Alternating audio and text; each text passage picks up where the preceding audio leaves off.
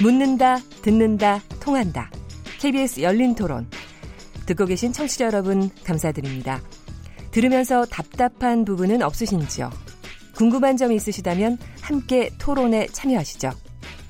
유료 문자 9730을 이용하시면 됩니다. 단문은 50원, 장문은 100원의 정보 이용료가 있습니다. 스마트폰 어플리케이션 KBS 모바일 콩을 통해서도 무료로 참여하실 수 있습니다. KBS 열린 토론은 언제나 열려 있습니다. 듣고 계신 KBS 열린 토론은 매일 밤 0시 5분에 재방송됩니다.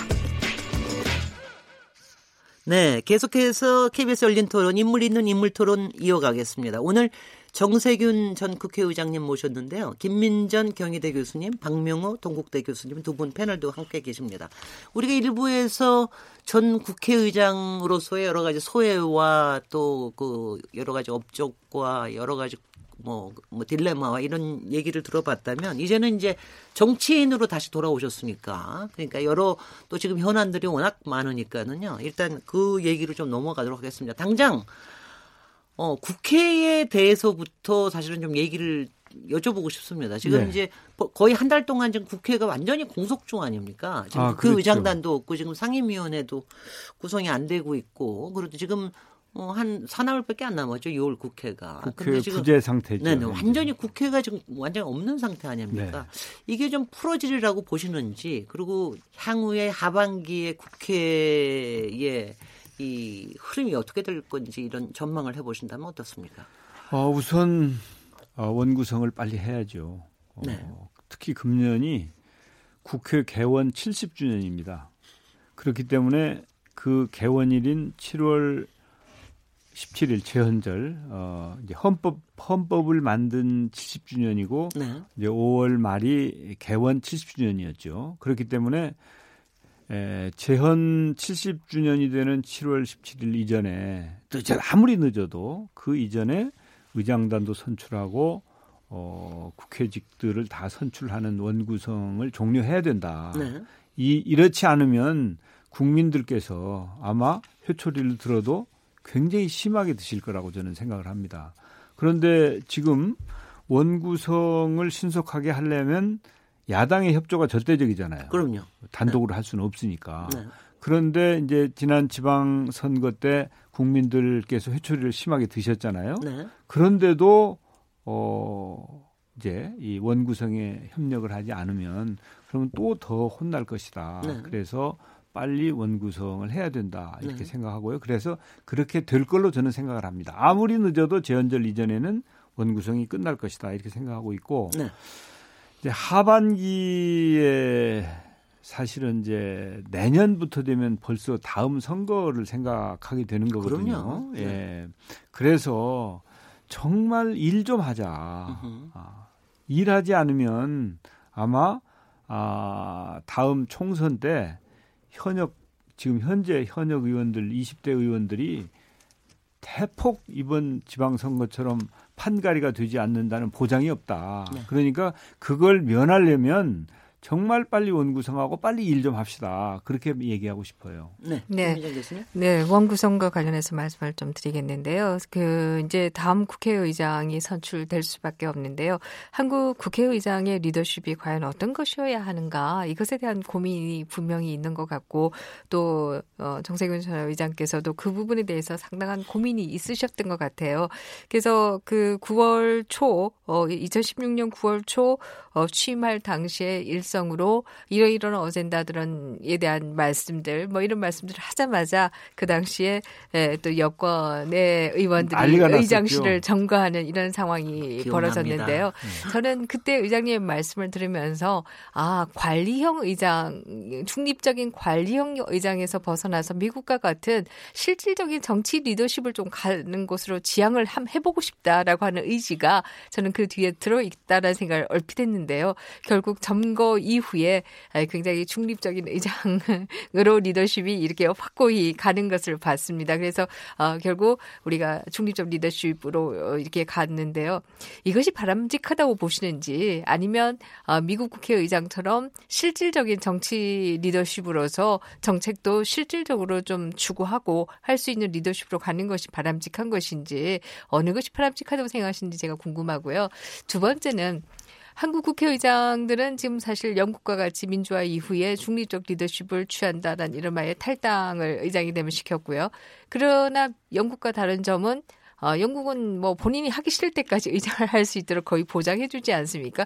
그 의장의 선거구에서는 어, 후보도 내지 음. 않아서 각 주요 정당들이 그 의장이 계속 당선될 수 있도록 해주고 이렇게 하는 것에 반해서 한국의 역대 의장들은 본인은 굉장히 발부둥을 쳤지만 결국 어, 역, 의장 임기가 끝나자마자 사실상 정치도 마무리되는 그런 으흠. 수준으로 갔던 것이 사실인데 이것이 바람직하다고 보시는지 어떻게 생각을 하시는지 궁금합니다. 네, 그 저는 이제 국회의장이 단순히 사회만 보는 사람으로 어, 머무르는 것은 바람직하지 않다고 봅니다. 아, 이제 삼권이 분립되어 있고 또 입법부가 아, 나름대로의 유상을 확보한 지금 국회의장이 그냥 아무 생각 없이 사회나 보는 수준은 좀 뛰어넘어서 입법부의 책임 있는 아, 리더로 자리매김하는 게 옳다. 그래서 의사를 진행함에 있어서는 엄격하게 중립을 지켜야 되지만 주요 정치 현안에 대해서는 나름대로 의견을 피력할 수도 있고 또 어, 그런 어, 정치적인 어, 문제에 대해서 어, 바람직한 방향으로 가도록 어, 노력할 필요가 있다. 저는 그렇게 생각을 합니다. 네. 근데 이제 우리나라가 어떻게 보면은 평등주의가 굉장히 그 이 강한 편이에요.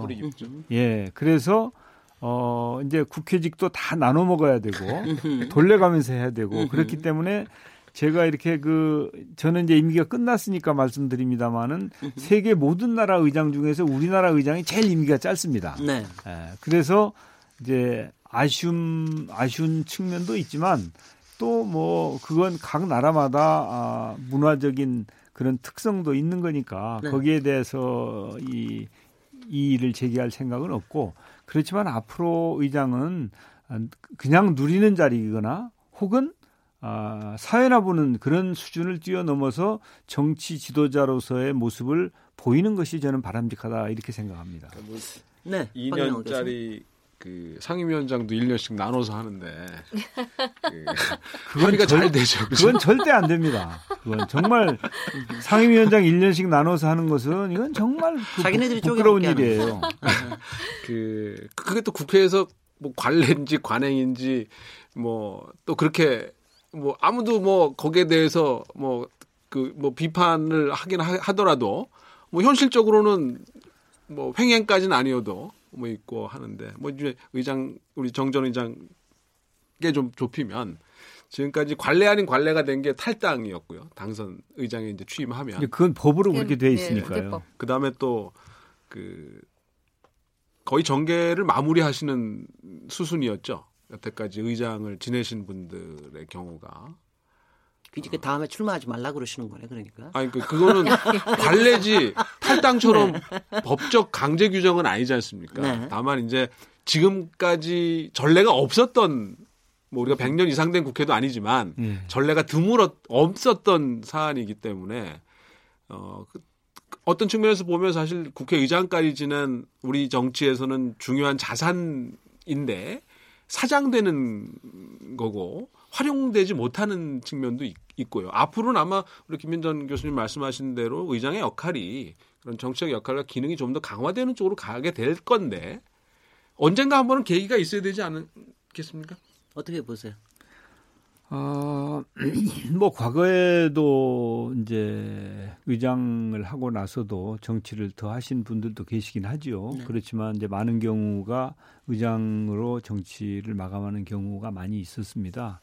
뭐 그것은 개인의 의사도 있고 또 정치적으로 정당 내에서의 위상이나 여러 가지 그런 현실적인 여건 때문에 이제 그런 측면도 있을 수 있지요. 그래서 저는 뭐건 천편일률적으로 적용할 일은 아니다 이렇게 생각을 합니다. 그래서 뭐 저 같은 경우에는 뭐 아직은 이런저런 생각을 깊이 해보지는 않았습니다만은 제가 아 대한민국 공동체를 위해서 제가 앞으로 무슨 일을 할 수 있을지 으흠. 심각하게 저는 어, 고심을 네. 하고 있는 중이에요. 네. 그래서 어, 앞으로 이제 제가 그 평의원으로 2년 동안 아, 활동을 하게 될 텐데 그 전에 이제 뭔가 나름대로의 결론을 내야 되겠죠. 으흠. 어, 그래서 일단은 하여튼 지금까지 제가 그 국가로부터 아니면 국민으로부터 혜택을 많이 보았으니까 어떻게 하면 거기에 보은하는 길이 있을까. 으흠. 우리 정치 발전에 기여하고 정치의 품격을 좀 높이고 생산성을 높이는 데 기여할 방법은 없을까? 음. 또 우리 정치가 발전하려면 좋은 정치인들이 많이 나와야 되는데 그런 좋은 정치인들을 어, 그, 뭐, 양성한다고 하면 좀 이상하지만 좀 후원하고 좀 밀어주는데 혹시 할 일은 없을까? 뭐, 이런 고민들을 하려고 그래요. 네. 그래서, 네.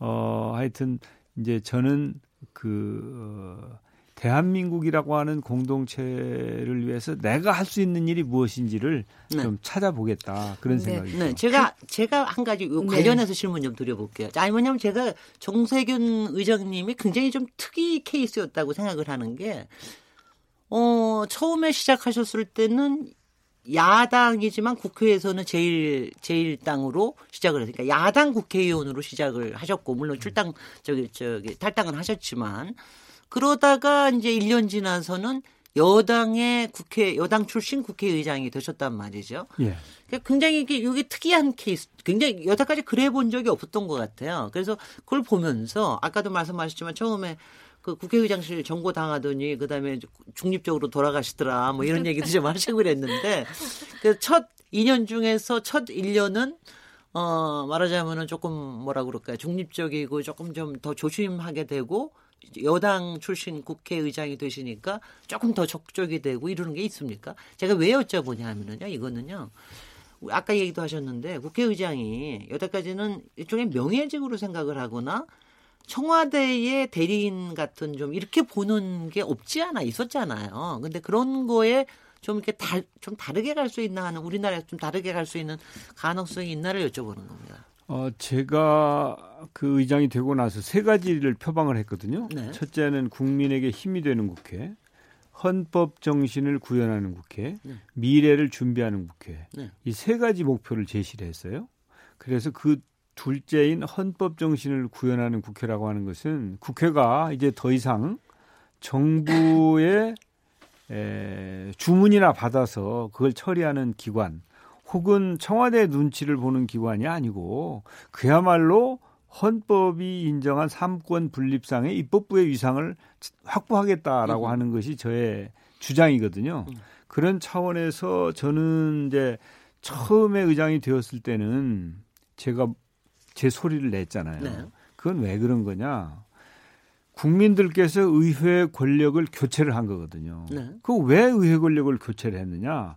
그것은 의회가 입법부로서 제대로 대통령이나 행정부를 견제하라고 한 것이기 때문에 제가 제 주장을 하고 으흠.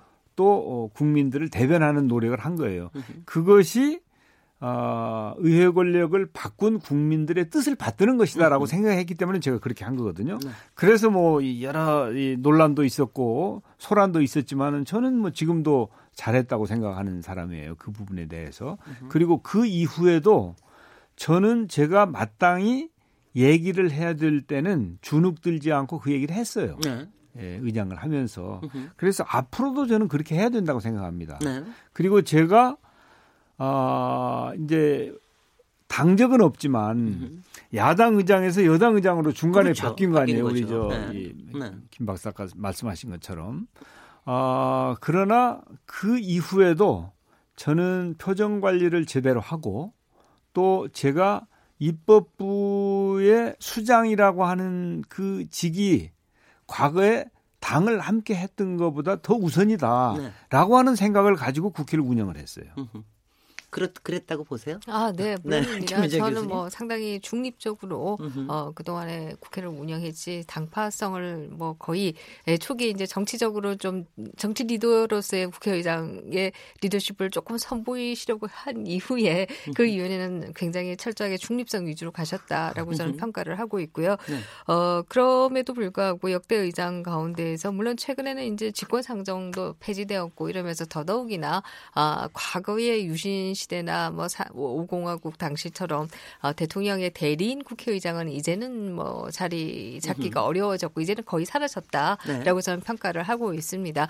그럼에도 불구하고 하나 좀 아쉽게 생각하는 것은 어, 국회의장을 정말 중립형으로 국회에 에, 국회 전체를 대표하는 어떤 어른 뭐 그 리더로 생각한다라고 하면 우리가 1공화국 당시에는 국회의장을 어, 의원의 3분의 2의 찬성으로 투표 어, 저기 선출했어요. 음. 그는 저 결국 의원 전체의 의견이 반영되는 거거든요. 근데 지금은 당내에서 투표를 하지 않습니까? 그러면 가장 당내에서 인정받는 분이 1등 하는 분이 국회의장이 된다라고 하는 것은 그것은 중립적일 수가 없는 게 아닌가. 음. 그래서 이게 좀 논리적으로 모순이 있는 게 아닌가 이런 생각을 저 개인적으로는 사실 좀 하고 있는데요. 그래서 제도가 어느 쪽을 향하든 조금 더 어, 정합성 있게 바뀔 필요가 있지 않겠는가. 이거는 이제 제 개인 생각이다라는 말씀을 드리겠고요. 어, 제가 향후 정세균 전 국회의장께서 어, 대한민국을 위해서 어떤 일이든지 하시겠다라는 말씀을 하셨는데요. 일부 언론에서는 어, 정세균 대망론 이런 기사들이 음. 나오더라고요.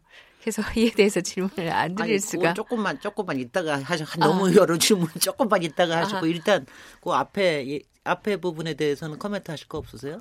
네. 어, 의장 선출 방법론. 네, 네 의장 선출 붙이면은요. 예. 의장이나 상임위원장을 국회에서 전부 자유 투표하면 어때 어떠세요? 네. 아, 이제 국회가 아, 이제 합의제 기관이잖아요. 어? 그리고 어, 이제 물론 뭐 다수결의 원리가 지배하긴 하지만 이제 특히 선진화법 이후에는 다수결의 원리보다는 이제 합의 우선의 그런 그 운영이 되고 있는데 이제 국회직을 뭐 이렇게 자유 경쟁으로 맡겨 놓으면 그러면은 사실은 여러 부작용이 있을 수도 있고 또 국회는 그 선수 그 시니어리티를 중시하는 것이 세계적인 문화 아닙니까? 그런 점에서 보면 사실은 이제 당내에 조정을 통해서 조정을 통해서 어이 국회직이나 당 국회직을 아, 결정하는 것이 저는 오히려 더 바람직하다 이렇게 보고요. 특히 옛날에는 아, 국회의장도 어 이제 국회의원들의 뜻과 관계없이 청와대의 그 점지 점지에 의해 네. 가지고 낙점에 네. 의해 가지고 됐잖아요. 그런데 지금은 그래도 당내에서 경선을 통해서 이루어지는 것이기 때문에 나름대로 어, 이 민주화가 좀 진척이 됐다고 보, 보지요. 그런데 만약에 이제 그 본회의장에서 자유 투표를 하게 되면 그러면은 또 뭐 선거운동도 하고 뭐 이제 뭐 난리가 날 수 있죠. 어, 그렇기 때문에 재밌겠는데요. 어, 지금 지금 제도가 그래도 어, 과거의 권위주의 시대보다는 발전된 것이고 또 크게 불편을 어, 느끼지 않고 또 필요하면 당내 경선을 하지 않습니까? 그리고 이제 원구성하는 것도 미국 같으면은 이제 승자 독식이잖아요. 네. 다수파가 네. 그냥 다 차지하는데 다 우리는 이제 과거 여소야대를 겪으면서 아 그거보다는 그 정부에 좀 아, 네. 일할 수 있는 여유를 주자 그래가지고 이제 의석수 비율로 이걸 이제 배분하는 것이기 때문에 네. 저는 뭐 우리 제도도 어 나름대로 그 쭉 역사성을 가지고 발전해 온 것이기 때문에 뭐 그리 나쁜 것은 아니다. 그러나 2년짜리도 짧은데 그걸 1년으로 쪼개는 일 이런 일은 정말 해서는 안 되겠다. 그런 생각이죠. 네. 뭐 그렇지 않으면 지금 제도도 저는 뭐 그 나름대로 잘 작동하고 있다고 아니, 봅니다. 아니 근데 그런 연장선에서 이렇게 보면 정성현 의장님은 그 무기명 투표제 그 예. 인사 인사 문제에 대한 무기명 투표제도 그대로 유지해야 된다고 좀 얘기를 하시는 편이고 그렇죠. 그다음에 가령 뭐 특활비 문제나 이런 데서도 뭐 좀 그러니까 그러니까 제 뜻은 제 질문은 예. 그러니까 조금 관행을 관행을 하나의 문화로 보고 그걸 상당히 존중하시는 성향으로 좀 뵙니다. 보입니다. 어, 원래 저는 이제 일관성이 네. 굉장히 중요하다고 네. 생- 보는 사람이거든요. 네. 어, 무언가 예측 가능해야 되고. 일관성이 있어야 된다. 네. 냉탕 온탕은 결코 바람직하지 않다. 그래서 어떤 제도가 만들어지고 법이 만들어졌으면 그것이 그냥 하루아침에 하늘에서 떨어진 음. 것이 아니고 근거가 있고 입법 취지가 있기 때문에 만약에 문제가 있으면 그런 것들을 고쳐 나가는 게 좋겠다 이렇게 네. 생각하는 것이거든요. 그러면 이제 우리나라 같은 경우에 마- 마- 예를 들어서 인사 문제에 무기명 그 투표요. 무기명 투표 음흠. 그것은 음. 당장 어떤 게 하나 마음에 들지 않아서 이걸 바꾸자 하는 주장이 있을 수 있지만 우리 국민들은 앞에 누구를 앉혀놓고 막 아주 적나라하게 얘기하는 것을 좀, 아, 뭐, 몰상식하다고 할까? 우리 여기 두 패널 교수님 빼고요. 예, 예. 그렇게, 그런데 서양 사람들은, 예? 네. 서양 사람들은 그게 자연스럽잖아요. 네. 예? 그게 뭐 그, 거기에 저- 개인적인 그러니까. 감정은 아무것도 없다고 생각을 하죠. 그러니까. 네. 그런데, 근데 우리 동양 사람은 한 번 그렇게 하고 나면 평생 얼굴을 안 보려고 한다든지 원수가 된다든지 뭐 자식 때까지 내려간다든지 네, 네. 네. 그런 이 특별한 문화가 있기 때문에 네. 예, 이제 혹시 어떤 잘못이 한두 번 있다 하더라도 네. 그것은 그것대로 감내를 하고 네. 그 무기명 비밀 투표라고 하는 제도가 지금까지 정착되고 지난 70년 동안 유지해 유지되온 이유가 있는 거란 말이죠. 네. 그래서 쉽게 네. 어떤 어떤 사건 하나를 보고 이걸 엎어버리자고 하는 것은 아, 바람직하지 않다고 이렇게 보는 거예요. 저는. 글쎄요, 저는 교수님. 그 이게 이제 그게 사적인 관계면 문제가 아닌데요. 이제 말씀하신 대로 대한민국 공동체에 영향을 가- 중요하게 미치는 사람들의 결정이기 때문인 거죠. 네. 그렇지 않은 결정이라 그러면은 무기명 투표를 하- 하든 뭐 투표를 안 하든 아무도 상관 안 하는데 문제는 그런 거에 어찌되었든 원튼 원치 않든 영향을 줄 수 있는 자리에 계신 300명이기 때문에 문제가 되는 거 아니냐. 따라서 공직이기 때문에 문제가 되는 거지. 네. 그분들 300명 사이의 관계라고 한다면 전 그건 아무 문제 없어요. 다만 근데 그들만의 문제가 아니거든요. 글쎄요. 예. 그러면 제가 이렇게 한번 질문을 해보겠습니다. 제가 질문을 하는 자리입니다. 아니, 아니, 아니, 아니요. 질문은 다 하실 수 있어요. 괜찮아요. 2016년에 2016년에 네. 국회에서 탄핵 의결이 있었는데 네. 만약에 그게 예, 의기명이었다면 무, 무기명 기명으로 비밀 했다면. 투표가 기명으로 아니고 했다면. 기명 어. 투표였으면 정말. 결과가 어떻게 될 수 있었을까요? 230표까지는 안 나왔을 거예요. 그러니까 네.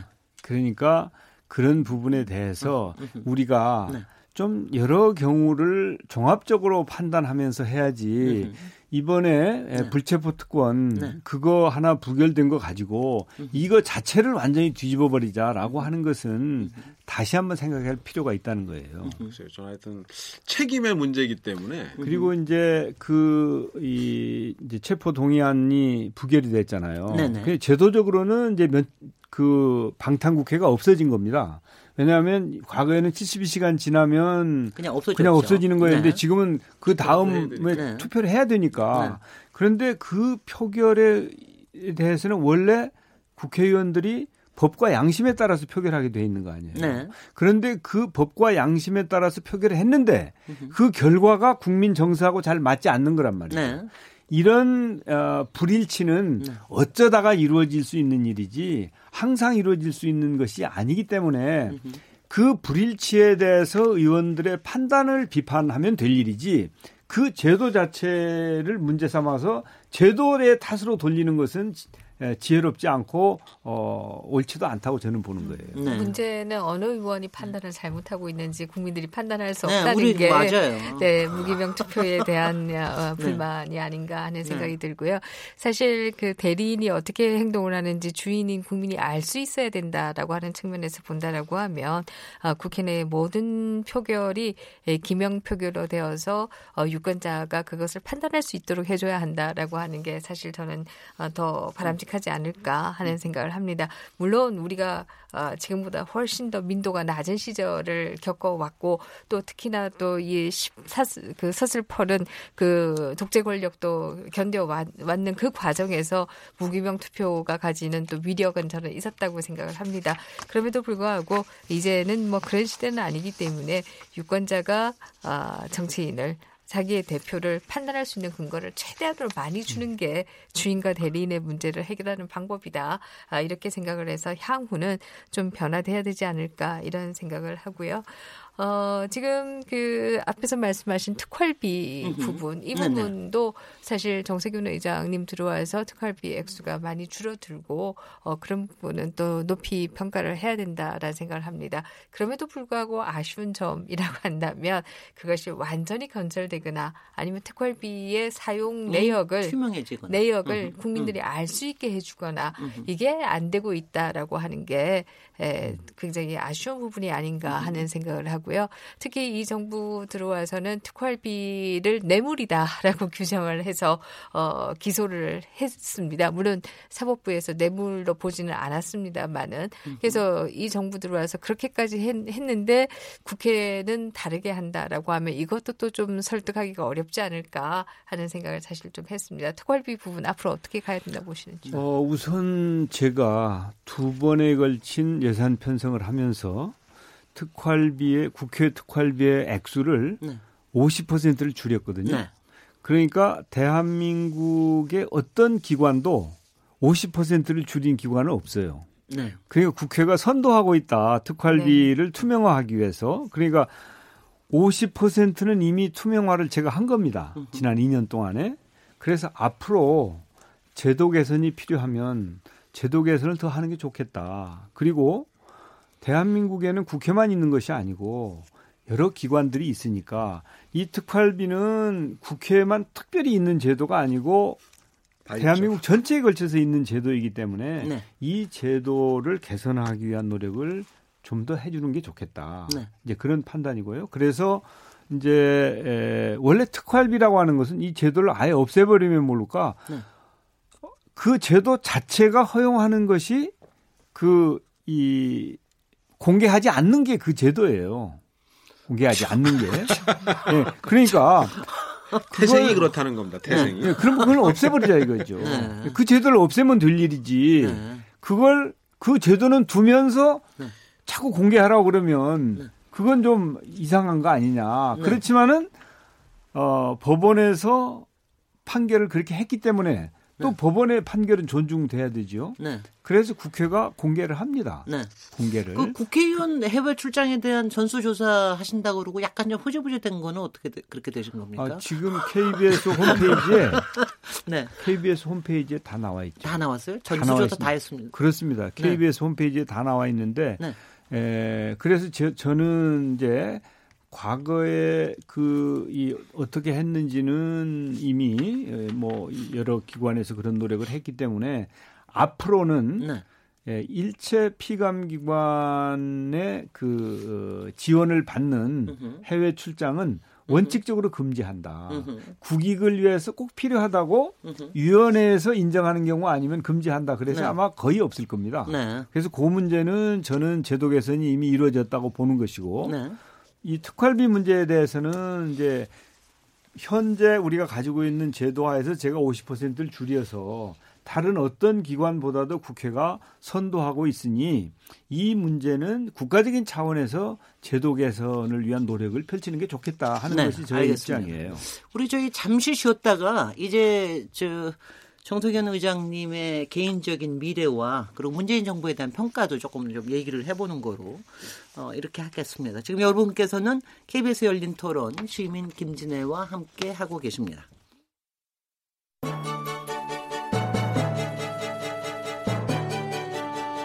라디오 토론이 진짜입니다. 묻는다, 듣는다, 통한다. KBS 열린 토론. 시민 김진애의 진행으로 듣고 계십니다. 네. 계속해서 인물 있는 인물 토론 이어가겠습니다. 오늘 정세균 전 국회의장님 모셨는데요. 김민전 경희대 교수님, 박명호 동국대 교수님 두 분 패널로 모셨습니다. 아까 저 김민정 교수님 벌써 이제 대권 후보 얘기하시고 그러, 그러셨는데 이 얘기를 열어주시죠. 앞으로 네. 우리 저 정세경 의장님 뭘 해야 될까요? 안 해본 건 딱 하나밖에 없는데. 네, 뭐 제가 뭘 해야 된다고 말씀드리기는 그렇고요. 네. 어, 그동안의 국회의장들의 역정으로부터 벗어나기 위한 노력들을 어, 국회의장의 리더십에서도 굉장히 노력을 하셨 던 것 같고요. 아마 이후도 어, 굉장히 노력을 시작하신 게 아닌가 하는 생각을 제 개인적으로 한 것은 어, 그 지원 유세를 하시는 것을 보면서 아 이분이 에, 역대 국회의장의 간기를 가지 않겠다라고 하는 것을 몸으로 증명하는 방법의 하나로 유세를 시작하신 게 아닐 유세를 돕기 시작하신 게 아닐까 하는 생각을 제 개인적으로 사실 좀 했었습니다. 네. 아, 물론 의장님 뭐, 뭐 어떤 마음으로 하셨는지 단순히 지원 요청을 하니까 하셨겠지만 저는 또 그런 사인으로 읽기도 했는데 요. 어, 저랑 같이 생각하는 사람이 많은지 이 대망론이라는 기사가 나오더라고요. 어, 어떻게 생각하고 계시는지 궁금하네요. 그 지원 유세에 대해서 오해를 하실 일은 아니다. 네. 왜냐하면 과거의 국회의장들은 당 대표 출신들이 별로 없습니다. 네.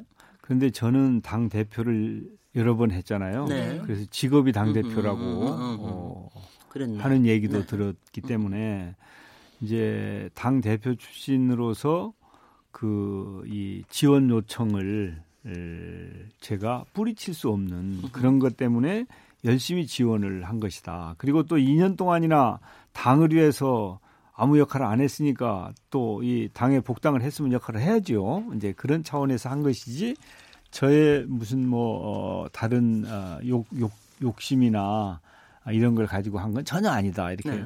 분명하게 말씀을 드리고요. 저는 사실 현재로서 어떤 특정 자리나 이런 거에 대해서는 전혀 연연하거나 아, 관심을 가지고 있지 않습니다. 네. 아, 지금까지만 해도 굉장히 큰 혜택을 본 사람으로서 정말 대한민국이라고 하는 공동체를 위해서 내가 무슨 일을 할 수 있을 것인가 그것을 아주 진지하게 고민할 때이지 음흠. 욕심을 더 키울 때는 아니다 하는 것이 저의 솔직한 심정이에요. 어, 그래서 오해 없으시기를. 네, 박명호 교수님. 네네. 오해하지 마세요. 그, 뭐 지금 원론적인 답변이시고 의장님 출신들은 대부분 저 비슷한 류의 말씀들을 하시는 것 같아요. 근데 최근으로 올수록 특히 이제 한자는 다릅니다만은 그 한글로는 같이 발음되는 성을 가지신 의장님도 네.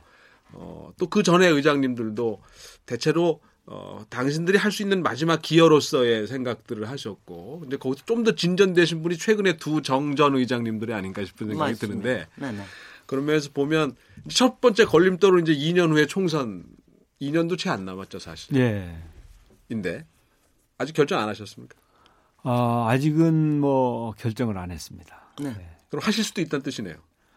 아, 결정을 뭐, 아니면 출마를 아니면 불출마를 무슨 결정? 뭐 어느. 것이든 결정을 이게, 이게 우리 저 박 교수님 질문은 21대 네네, 국회 출마. 어떻게 할래? 예, 예. 어, 이제 그 말씀이신데 네. 아직 2년이나 남아 있기 때문에 그, 이, 너무 서둘러서 그렇게 판단할 일은 아니어서, 어, 제가 지금 아직 뭐, 가타부타 결정을 했거나 또 설령 마음속에 어떤 내용이 있다 하더라도 그걸 밝힐 때는 아니다라고 생각합니다. 이 참고 참고. 삼아서 청취자께 얘기 드리면은 정세경 의장님은 전북의 무진장 그 예. 지역에서 이제 내리 사선을 하시고 그렇죠. 그런데 이제 거기서 완전히 저 그야말로 변신을 하셔서 서울시 종로구에 도전을 하셨습니다. 그래서 당시에 손학규 의장도 떨어진 저, 저 종로구에서 당선이 되시고 홍사덕 전 네, 네, 홍사덕 의원하고 붙어가지고 되시고 같아요. 예. 그리고 이제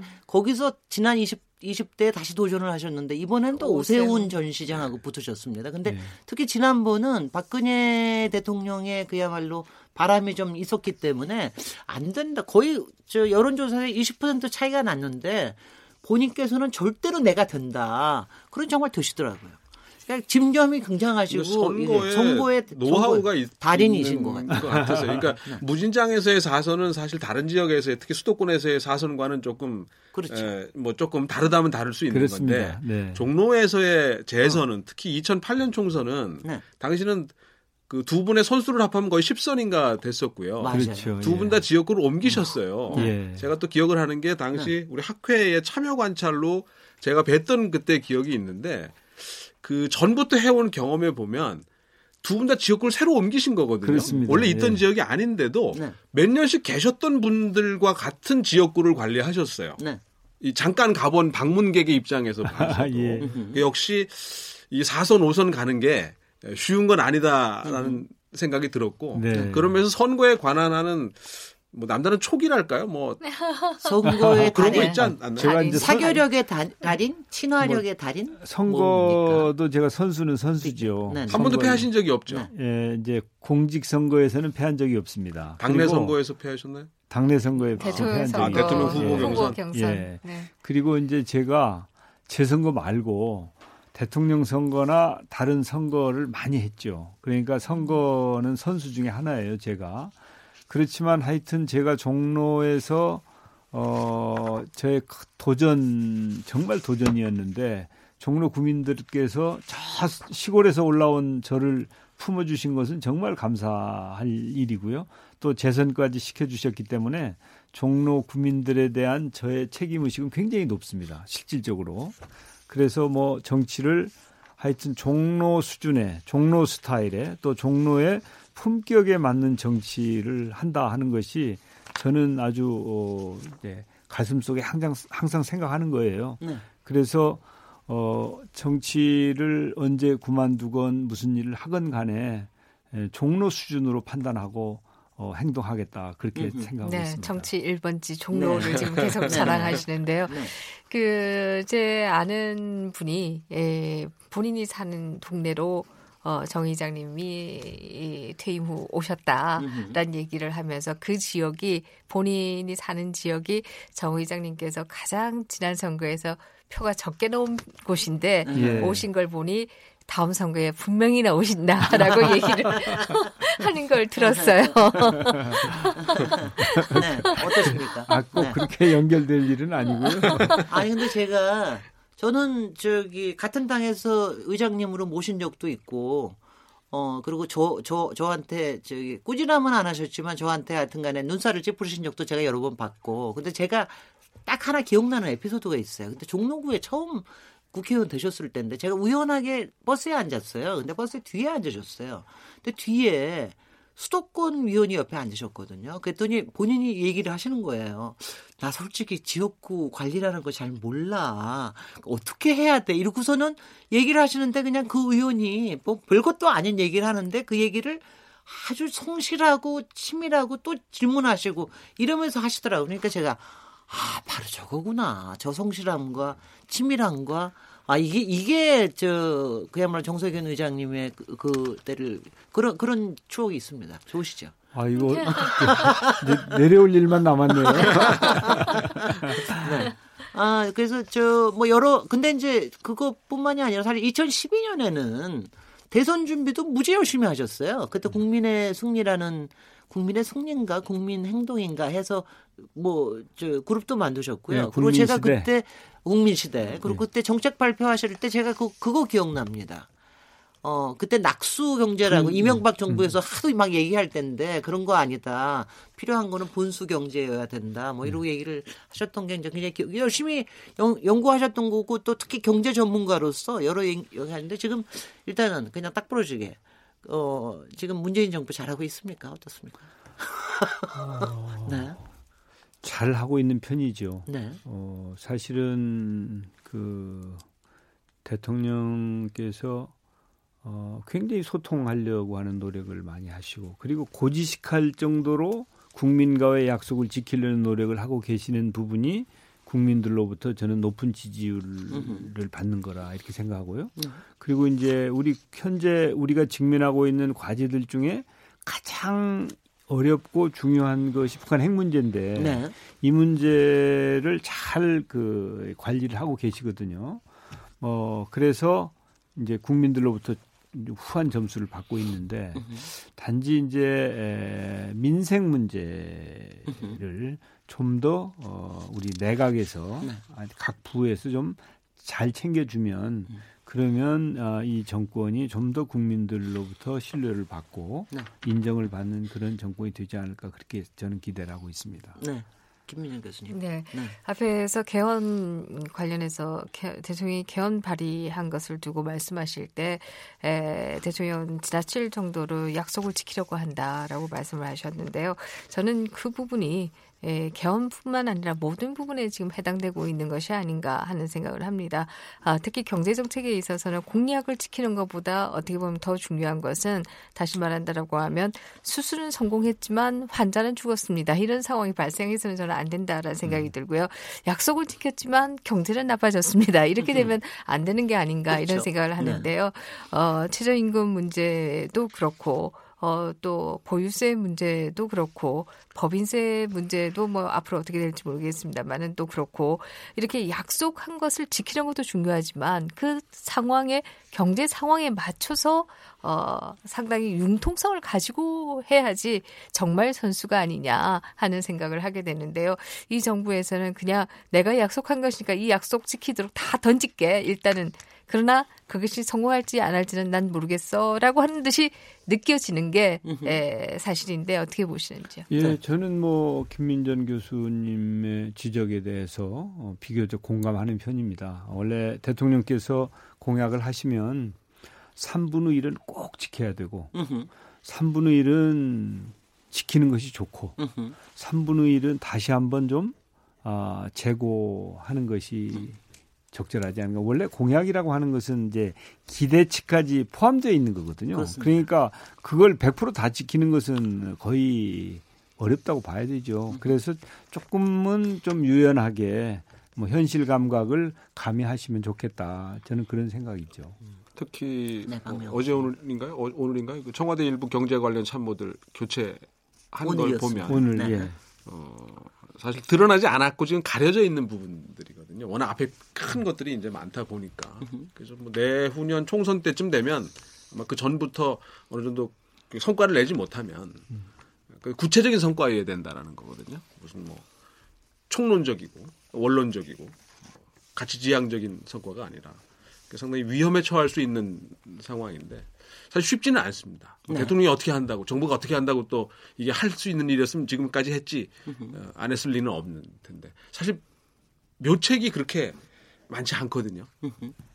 특히 이제 경제 계 출신이시잖아요. 매도 안 되는 네. 이 지금 여당 입장에서 보면 예. 실물의 경험이 좀 있는 편이신데 네. 그래서 이제 저는 그 가장 시급하고 중요한 현안에 대통령께서 매달려 계시니까 좀 내각이 각 부가 말이죠. 좀 더 자율성과 사명감을 가지고 네. 자신들의 분야를 제대로 챙기는 네. 그래서 어 민생이 소홀히 되거나 네.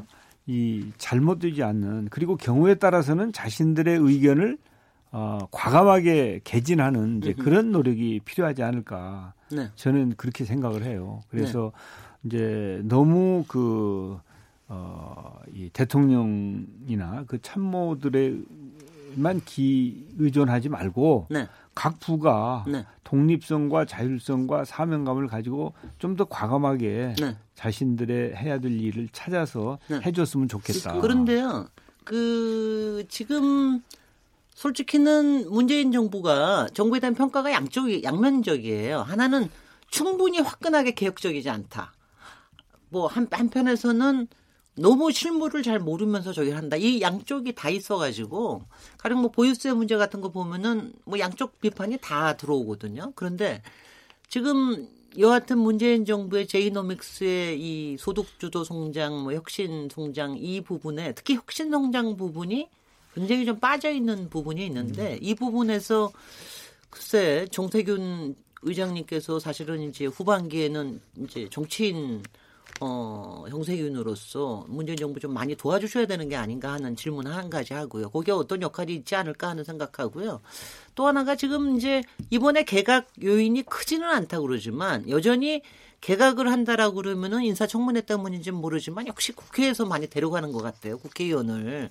근데 그거 괜찮은 거라고 보시, 보시는지 평가를 어떻게 하고 계시는지 두개 여쭤보고 싶습니다. 어, 우선 제가 그 퇴임할 때 네. 백의종군 하겠다 이렇게 말씀을 드렸거든요. 그래서 뭐 큰 일이든 작은 일이든 네. 무엇이든지 제가 할 수 있는 일 마다하지 않겠다. 그게 에, 제, 제가 취해야 될 바른 태도라고 생각해요. 그래서 이제 민생을 챙기는 거라든지 또그 어, 국민을 제대로 섬기는 일이라든지 경제를 활성화하는 거라든지 뭐 이런 부분에 관해서 제가 가지고 있는 경험이나 또그 어, 나름대로의 그 식견 이런 부분들을 최대한 활용해서 어 열심히 돕겠다는 생각을 가지고 있고요. 네. 이제 개각은 이제 이 너무 정무적으로 생각하면 안 되고 네. 어뭐 정치인들이 이런 이제 적정한 숫자 아뭐 4, 5명 정도가 적정하다고 보는 거 아니에요? 네. 이제 그거보다 너무 늘어도 안 되고 또 뭐 그 이내에서 어 좋은 인재를 기용해서 훈련도 시키고 또 역할을 할 수 있도록 하는 게 좋겠다. 그래서 너무 많은 것은 바람직하지 않다고 봐요. 네. 그렇지만은 개각은 필요할 때는 타이밍을 잘 맞추어서 뭐 무슨 다른 정무적인 판단 때문에 개각이 에, 빨라지거나 지연되거나 하는 것보다는 필요할 때는 제때제때 수술을 해주어서 그래서 어, 국정이 원활하게 돌아가게 하는 것이 최선이다고 음. 생각하죠. 네. 네, 김빈장 교수님 뭐 보태실 두 분 교수님 보태실 생각 있으십니까? 네, 네, 그 사실 이제 앞에서 어, 박 교수님도 그런 말씀을 하셨지만 어, 결국 그 임기 초에는 유권자가 무엇을 보냈냐라고 한다면 주로 태도를 보낸 것 같아요. 정권의 태도가 어떠한가, 정말 국민을 위하는 태도를 가지고 있는가, 국민을 섬기는가, 아, 뭐 탈권위인가, 권위주의인가? 이런 태도를 주로 본다라고 한다면 임기 말로 갈수록 이제는 성과를 볼 수밖에 없는 게 아닌가. 실제 음. 성과가 어떻게 되는가? 이것을 가지고 채점을 하게 된다. 이렇게 볼 수 있는데요. 어, 이 성과를 가지고 채점할 때는 크게 두 가지 문제가 있을 겁니다. 하나는 그 문제가 정말 해결이 되는 것인지 아니면 아주 요란하게 비바람은 불었지만 아무런 것도 없는 것인지 뭐 이런 부분이 하나 있을 것이고요. 두 번째는 결국은 내가 4년 전 혹은 5년 전보다 얼마나 아, 삶이 나아졌는가라고 하는 것으로 어, 평가받을 수밖에 없는 게 아닌가. 어, 그런 면에서 보면 어, 결국 경제 문제가 어, 정권의 평가에 임기말 평가에 있어서는 가장 중요하다라고 볼 수 있는데요. 그러나 지금의 사인이 무척 안 좋은 것은 사실 아니겠습니까? 어, 특히 뭐 실업률의 문제, 에, 소득 성장이라고 한다면 소득은 결국 일자리를 통해서 소득이 가장 많이 이, 생길 수밖에 없는데 이 일자리 문제가 지금 가장 뭐 IMF 이후에 가장 심각하다라고 지금 평가를 받고 있는 상황이고 어, 또 뭐 환율 문제도 최근에는 굉장히 어려워지고 있는 게 아니냐 하는 걱정들이 나오는 것이 사실이고요. 또 이 미국이 금리를 계속 올리고 있으니 이 금리 문제가 아, 우리는 경제 사정상 못 올리니 결국 외자가 빠져나가는 거 아니 아니냐 이런 경제 문제에 대한 우려들이 저변에 서서히 깔리기 시작하는 게 사실이다 네. 이렇게 얘기할 수 있고요. 안보 문제에 있어서는 어, 결국 북핵 이 해결돼야 될 것이고 그러나 또 주한미군 문제가 이게 주한미군이 철수를 한다든지 이런 것은 한국 경제에 오히려 마이너스가 되는 것이 아니냐. 안보에 있어서도 마이너스지만 경제에 있어서도 마이너스가 아니냐. 이런 우려들이 서서히 깔리고 있는 것은 또 사실이다. 그러므로 해결해야 될 문제는 매우 큰데 정말 그런 문제에 대해서 잘 핵심적인 문제에 대해서 집중하고 있는가? 아니면 어, 그렇지 않고 주로 어, 뭐 일각에서 얘기하듯이 조직화된 노조의 요구에 주로 대응하고 있는 게 아니냐 뭐 이런 평가까지도 나오고 있는 게 사실인데요. 어떻게 보십니까? 어떻게 해야 된다고 보십니까? 짧게 어, 이제 예, 거의 마무리할 시간입니다. 저는 그 네. 대통령께서 네. 진정성을 가지고 태도도 바를 뿐만 아니라 성과를 내기 위한 많은 노력을 하고 계신다고 봅니다. 네. 아, 그래서 북한의 핵 문제는 결과 결국은 해결될 수밖에 없다고 저는 아, 믿고 있고요. 어, 그러기 위해서 어, 여야나 보수 진보 가리지 않고 좀 힘을 실어주는 노력이 필요하다 이렇게 저는 보고요. 네. 이제 다른 현안들이 굉장히 많죠. 우리가 굉장히 어려운 가운데 정권을 인수했지 않습니까? 네. 그런데 갑자기 아주 좋은 시절에 뭘 한 것처럼 이렇게 생각하면 안 되고 그렇게 어려운 상황에서 정권을 인수했지만 정말 어, 잘 감당하기 위한 노력을 하고 있다. 그래서 국회도 필요하면 좀 지원할 것은 지원하고 협력할 것은 협력하는 노력이 필요하다고 저는 네, 봐요. 박명호 교수님. 사실 오늘 국회 선진화법 얘기 안 나와서 저는 조금 좀, 좀, 좀 아쉽긴 합니다. 그러네요. 네, 좀더 두 번 한 번 더 하시죠. 네, 네. 네. 그러니까 이제 의장 전직 의장으로서 이제 국회가 정말 제 역할을 할 수 있게끔 그러니까 이제 국회 선진화법하고도 아마 관련이 있을 텐데 네. 협상력이 중요하지 않겠나. 또 우리 국회는 또 합의를 해야 되지 않습니까? 그렇죠. 다수결이 안 예. 됩니다. 네. 자유투표가 안 됩니다. 그죠? 네. 그 합의를 해야 되려면 협상을 해야 되는데 예. 가능할까요? 어 이제 그래서 그 이제 모든 걸 합의해라 하는 것은 사실은 그 비현실적이죠. 지구상의 어느 국회도 다 합의해서 하는 국회는 없죠. 그러니까 선진화법이 어떻게 보면 너무 이상적인 거예요. 네. 그래서 어 국회 운영위원회의 선진화법 개정 소위가 이미 만들어졌는데 이게 제대로 이제 빨리 작동을 안 해서 그러는데 빨리 작용을 해서 21대부터라도 이 비능률을 좀 어, 정상화해야 된다. 네. 그래서 합의에 기초를 하지만 합의가 정 안 되면 다수결의 원리를 작동시킬 수밖에 없어요. 네. 옛날에는 어, 직권 상정을 활발하게 활용을 해가지고 너무 과도하게 활용을 해가지고 그래가지고 국정이 교착 상태면은 그 국회법을 어겨가면서라도 어, 국회, 국정이 돌아갔잖아요. 네. 지금은 이제 직권상정이라는 제도를 쓰지 못하고 있는데 네. 네. 선진화법이 꽉 막, 막혀 있으면 네. 그러면 아무것도 국회가 네. 못하는 겁니다. 이것을 타파하기 위한 아, 노력이 이루어져야 된다고 저는 네. 생각을 하죠. 이제 좀 마무리를 해야 될 시간인데요. 참, 저, 여러, 오늘 뭐 다 말씀 못 나눠서 또 한 번 하자고 그러시는데 또 한 번 해야 될지도 모르겠습니다. 오늘 정세균 전 국회의장님 오늘 인물 토론에서 만나 뵀는데요. 김민전 경희대 후마니타스 컬리지 교수님, 박명호 동국대 정치 외교 외교학과 교수님 두 분 패널로 굉장히 수고하셨고요. 마지막으로 정세균 전 국회의장님께 국민 이제 이제 국민들께 하실 말씀 한 1분 내로 정리해 주시기 바랍니다. 네. 네. 네, 국회가 아, 국민들의 눈높이에 맞지 않게 처신할 때도 있습니다. 음. 그래도 어, 회초리도 들어주시고 또 격려도 하셔서 국회가 제 역할을 할 수 있도록 도와주시기를 아, 부탁드리고요. 정말 우리 국회가 아, 일하는 국회가 되어야 되겠습니다. 그래서 국회의원들에게도 한편으로는 정쟁을 하더라도 그것은 그것대로 두고 입법 활동은 정말 쉬지 않고 해야 된다. 네. 그래서 주말에는 지역구에 가더라도 월요일부터 금요일까지는 제발 국회에서 일 좀 해줬으면 좋겠다 네. 하는 당부의 말씀을 드리고 싶습니다. 네, 역시 후배들을 질타를 또 하셨군요. 지금 아마 정세균 회장님은 국회에 들어가시면 바로 또 다시 일하는 국회의원의 모습을 이제 보여주실 것 같다는 그런 생각이 듭니다. 오늘 정세균 회장님 모시고 어, 인물 토론 얘기를 이어봤는데요.